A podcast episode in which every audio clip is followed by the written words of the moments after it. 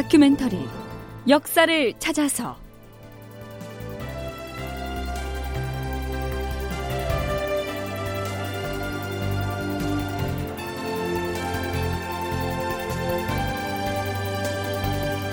제 826편 금산 전투 의병장 조헌 그리고 700의총. 극본 이상락 연출 최홍준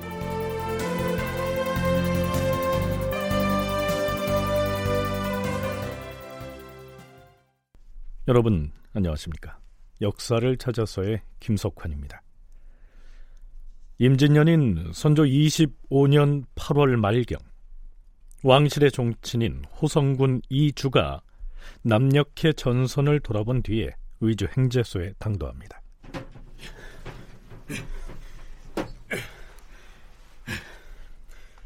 주상 전하. 어, 그래. 먼 길을 거쳐서 어렵게 당도했으니 과인이 그 노고를 가상히 여기노라. 그런데 내가 그대에게 먼저 물어볼 말이 있느니라. 예, 하문하시옵소서. 일본군이 차지하고 있던 청주를 다시 빼앗았다는 말이 사실이냐? 신도 전해 듣기만 하였사온데 의병장 조헌이 승병장과 함께 의병을 거느리고 진격하여 성을 함락시켰다 하옵니다. 오, 듣던 중 반가운 말이로다. 헌데 청주성 함락에 공을 세운 승병장이 있었다 하였느냐? 예, 전하. 승려 한 사람이 충청도에서 의병을 일으키면서 내가 먹는 한 그릇의 밥도 다 나라의 은혜이다. 지금 나라의 운명이 백척간두인데 내 어찌 절간에서 연불만 하고 있겠는가? 이렇게 말하고는 중들을 불러 모은 다음 지팡이를 들고 지휘하여 외적을 공격했다고 하옵니다. 음, 그 승려가 누구라고 하더냐? 전하, 그 승병장의 이름은 신이 알고 있어옵니다. 조헌과 함께 일본군을 물리친 승병장의 이름을 안다고 나선 이 사람은 승지인 신점입니다. 영규라는 승려이옵니다. 그가 의승 300여 명을 불러 모으고서 그대들은 들으라. 우리들이 일어난 것은 조정의 명령이 있어서가 아니다. 혹시라도 죽음을 두려워하는 마음이 있는 자는 나의 군대에 들어오지 말고 사찰로 돌아가라. 이렇게 말하자 승려들이 다투어 모여들어 그 수가 거의 800에 이르렀고 그 승군들이 조헌의 의병을 도운 덕분으로 조헌이 청주성을 쳐서 빼앗을 수 있었다 하옵니다. 이때만 해도 청주성 전투에 대한 공식 보고가 올라오지 않은 상황이었는데요. 곧이어서 충청 관찰사 윤선각의 장계가 올라옵니다. 주상 전하, 외적의 대규모 부대가 청주에 들어와서 약탈과 사륙을 자행하자 승려 영규가 무리를 모아 적을 격파하여 큰 승리를 거두었사옵니다. 지난 시간에 언급했던 대로 윤선각은 청주성 전투 전체를 지휘했던 조헌의 활약은 언급하지 않은 채 그 모든 공을 승려 영규의 것으로 보고를 합니다. 승병장 영규를 당상관으로 승진시켜 첨 지중추부사에 임명하고 비단호 탄보를 내릴 터이니 그에게 전하라. 그러나 이어서 조헌의 활약에 대한 소식이 알려지고 조헌 본인이 임금인 선조를 비롯하여 조정 대신들과 지방 수령 등을 통렬하게 비판하는 상소문을 올립니다. 그러자 선조는 조헌에게도 포상을 합니다. 조헌이 군사를 일으켜 청주성을 회복하였으니 과인이 특별히 그를 칭찬하는 교서를 내릴 것이며 아울러 조헌에게 봉상첨정의 관직을 제수하노라. 그런데요. 청주성 전투에 대한 보고가 올라가서 선조가 포상을 하고 있는 이 시기는 이미 조헌과 영규가 청주를 떠나서 금산으로 이동해서 그곳에 포진하고 있던 막강한 일본군을 상대로 힘겨운 일전을 준비 중인 그때였습니다. 그래서 기재잡기라는 문헌에서는 이렇게 적고 있습니다. 임금이 조원에게 특별히 교서를 내려서 칭찬하고 봉상첨정의 벼슬을 제수하였으나 조원은 곧 금산에서 죽었으므로 그 사실을 알지 못하였다. 영규 역시 임금이 당상관에 임명하고 비단옷 한 벌을 내렸으나 그 역시 금산에서 죽었으므로 비단옷은 주인을 잃고 도중에 의주로 돌아갔다.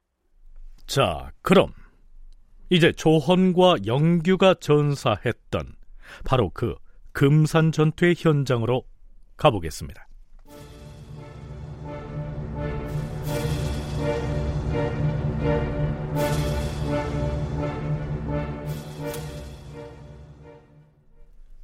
청주 전투에서 승리한 조헌은 애당초 군사를 이끌고 북쪽으로 올라갈 예정이었는데 관찰사 윤국형이 금산의 일본군을 먼저 치도록 유도를 해서 결국 방향을 바꿉니다.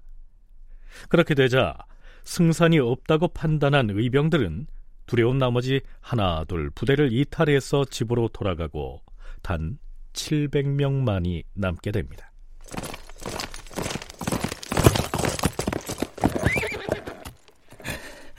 지금 금산성에서는 수만 이르는 외적의 정예 대군이 호남 진출을 노리고 운집해 있습니다. 우리가 대적하는 것은 무리입니다. 호남 의병 고경명의 군사도 패하고 말았습니다. 도대체 제대로 군사훈련이 안 된 고작 700명의 의병으로 어찌하려고 그러십니까? 지금 임금이 어떤 지경에 계시는지 잊었는가? 임금이 욕을 당하면 신하는 의당 목숨을 내던지는 것이다. 700명의 의병들은 들으라! 이번 싸움에서는 오직 죽음이 있을 뿐이다. 그대들은 죽고 사는 것, 그리고 나아가고 물러가는 모든 행동을 함에 있어서 의에 부끄러움이 없게 하라. 알겠는가? 결국 조헌은 금산성의 일본군을 공격하기로 방침을 정합니다. 이 전투를 지휘하는 의병대장 조헌이 유학자가 아니고 가령 이순신 같은 무장이었다면 이처럼 승산이 없는 싸움을 감행하진 않았겠죠. 전남대 김경태 교수의 얘기 들어보시죠. 조선군이 상당히 수세적인 입장에서 일본군이 있는 성을 공격 목표로 삼는 것은 그렇게 많은 사례가 아닌데 조은과 영규가 이런 시도를 한 것도 일본군의 어떤 기세를 혹은 그런 전라도 혹은 곡창지대 침략 시도를 일거에 꺾으려는 그리고 청주성 전투 수복을 했기 때문에 어, 그러한 자신감에서 아마 시도하게 되지 않았나. 군사 훈련이 되지 않은 단 700명의 의병을 이끌고 일본의 정예군에 맞서서 그것도 외부에서 침입하는 일본군을 성 안에서 지키는 것이 아니고 바깥에서 성을 빼앗겠다고 나섰으니까요. 이건 냉정하게 생각하면 무모한 싸움입니다. 그럼에도 금산성 공격에 나선 것은 곡창지대인 호남으로 진격하는 일본군의 기세를 꺾기 위함이었다. 김경태 교수의 분석이 그러합니다. 우리 의병 결사대는 8월 25일에 금산성을 칠 것이다. 승병들도 그때를 맞춰서 공격을 감행하기로 승병 대장과 약조를 하였으니 장졸들은 공격에 차질이 없게 하라. 1월록이나 난중 잡기에는 조헌과 영규가 금산성을 공격하기로 한 날이 8월 25일인 것으로 기록되어 있습니다. 개미오록이라고 하는 문헌에는 18일로 되어 있죠. 어찌됐든 조헌의 의병대와 영규의 승병대는 금산성 밖 심리되는 지점으로 가서 진영을 갖추기로 합니다.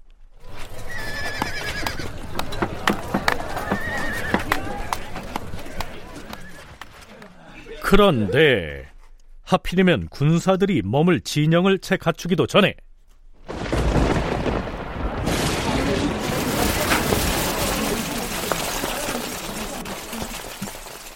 하필이면 진지를 마련하는 작업이 진행되고 있던 중에 비가 쏟아집니다.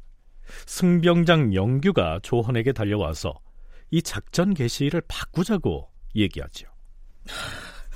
아직 진영을 갖추지도 못했는데 비마저 쏟아지니 내일 공격을 감행하는 것은 무리인 듯합니다.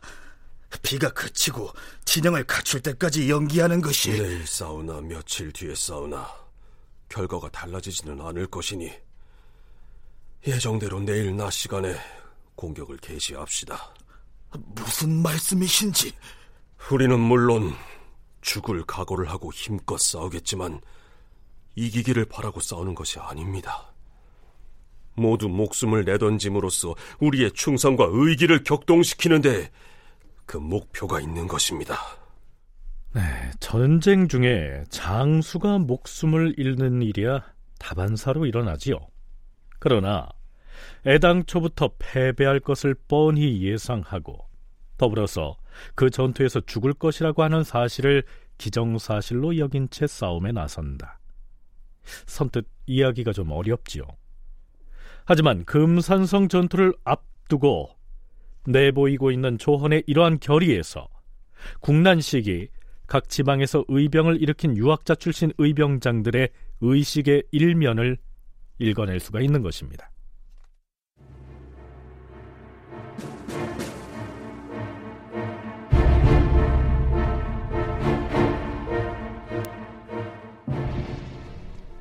자, 그런데요. 조헌이 이끄는 조선 의병군과 금산성을 점령하고 있는 일본군과의 전투는 매우 갑작스럽게 이루어집니다.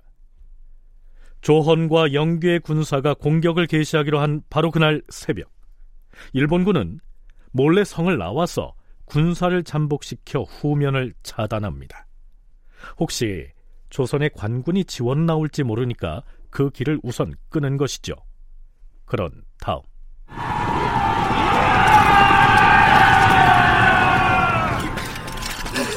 대장! 대장! 적군이 쳐들어오고 있습니다! 기습을 당했어요! 뭐라? 비상 출동령을 내리라! 나팔을 불어라!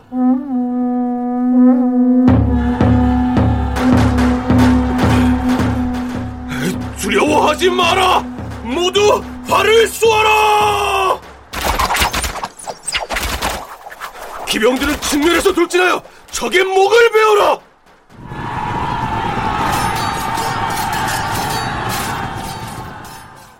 군사들 모두가 용감하게 싸웠다. 진격해오는 왜군을 맞아 한참 동안 힘을 다하여 싸웠다. 왜적이 의병군 진영으로 세 번 진격했으나 세 번 모두 조선군이 물리쳤다. 그러나 조헌의 군사는 대장! 대장! 대장! 우리 군사가 준비한 화살이 모두 떨어졌습니다! 지금 피해야 합니다, 대장! 피하기는 어디로 피한단 말이냐? 이제 곧 외적들이 몰려올 것이니 속히 장막을 나가서 말에 오르십시오! 여기 대장이 타고 갈 말을 준비했습니다! 어서 말에 오르십시오, 대장! 전쟁에 나선 대장부가 죽으면 그만이지 어찌 구차스럽게 목숨에 연연한단 말이냐? 의병들은 죽음을 두려워 말고 싸워라. 화살이 없으면 맨 주먹으로 싸우라. 내가 북을 올릴 터이니 북채를 이리 내라. 물러서지 마라. 이 벌판에 조선 의병들의 기기가 울려 퍼지게 하라.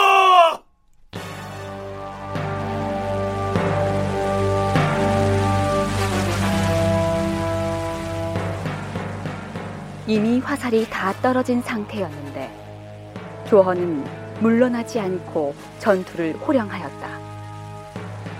좌우에서 빠져나가기를 청하자 조헌은 구차스럽게 살 수 없다고 말하고는 부하가 대기한 말의 안장을 풀어버렸다. 사졸들 역시 한 사람도 도망치지 않고 맨주먹으로 적에게 달려들어 싸웠다.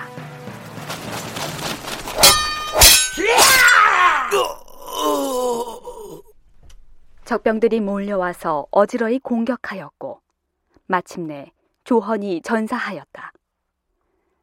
조언을 따르던 사졸들도 그와 함께 죽었다.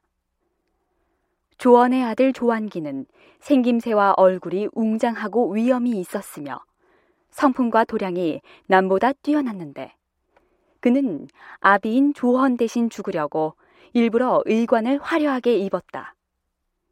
외적은 그가 대장인 줄 알고서 시체를 훼손하였다. 한편 승병장 영규는 스, 스님! 스님! 피하십시오! 이미 의병대장 조원공은 목숨을 잃었습니다요. 이 싸움은 승패가 정해졌습니다. 이제 점점 더 많은 적이 몰려올 것입니다. 제발 피해서 목숨을 보존하십시오, 스님. 부하가 도망치기를 권했으나 그런 소리. 죽으면 죽는 것이지 어찌 혼자만 살 수 있겠느냐? 나는 마지막 한 사람이 남을 때까지 싸울 것이다. 하면서 온종일 외적에 대항하여 싸우다가 죽었다. 700명의 의병들이 모두 다 전사하였다. 그러나 그 싸움에서 죽은 적의 무리는 우리 의병들보다 더 많아서 외적은 시체를 운반하여 성으로 들어가면서 우는 소리가 끝도 없이 이어졌다. 조헌과 영규가 이끈 조선 의병의 금산 전투는 이렇게 끝이 납니다. 동북아 역사재단 이정일 연구위원의 얘기 들어보시죠.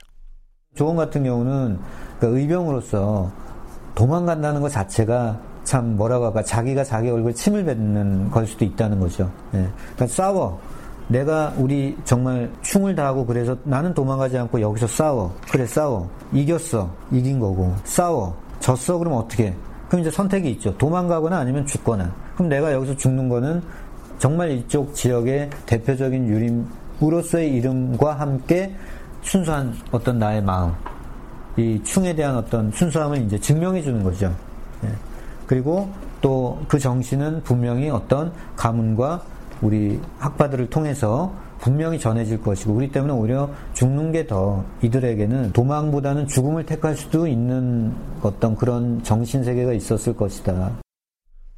조헌과 영규 그리고 700명의 의병은 승산이 없는 무모한 싸움에 나섰다가 희생된 것이 아니라 국가에 대한 충과 절의를 끝내 굽히지 않고 산화한 것입니다. 선조 수정실록에 기술된 금산전투 관련 기사는 이렇게 이어집니다. 이튿날 조헌의 동생 조범이 몰래 전쟁터에 들어가서 시체를 거두었는데 의병대장 조헌은 깃발 아래에서 전사하였고 장졸들이 모두 그의 곁에 빙 둘러 전사해 있었다. 나흘 만에 수습하였는데도 낯빛이 살아있을 적과 같았으며 눈을 부릅뜨고 있어서 사람들은 그가 죽은 지 오래되었음을 깨닫지 못하였다. 그해 9월 왜군이 물러간 뒤에 조헌의 제자인 박정량 등이 큰 무덤을 만들어서 그때 희생된 의사 700명의 유고를 모아 합장하였다. 뒷날 이 무덤을 700의총이라 불렀으며 이후로 조선의 선비들이 해마다 그곳에 제사를 지냈다. 네. 이 700의총은 지금 충청남도 금산군 금성면 의총리에 조성되어 있습니다. 1971년도에 정부는 이곳에 대한 성역화 사업을 시행합니다. 청취자 여러분도 혹시 이곳을 방문할 기회를 갖게 되시면 의병장 조헌과 승병장 영규뿐만이 아니라 국가에 대한 충성과 절의로서 기꺼이 목숨을 바친 이 700의사들의 희생 정신도 되새겨 보시기를 바랍니다. 다큐멘터리 역사를 찾아서 다음 시간에 계속하겠습니다.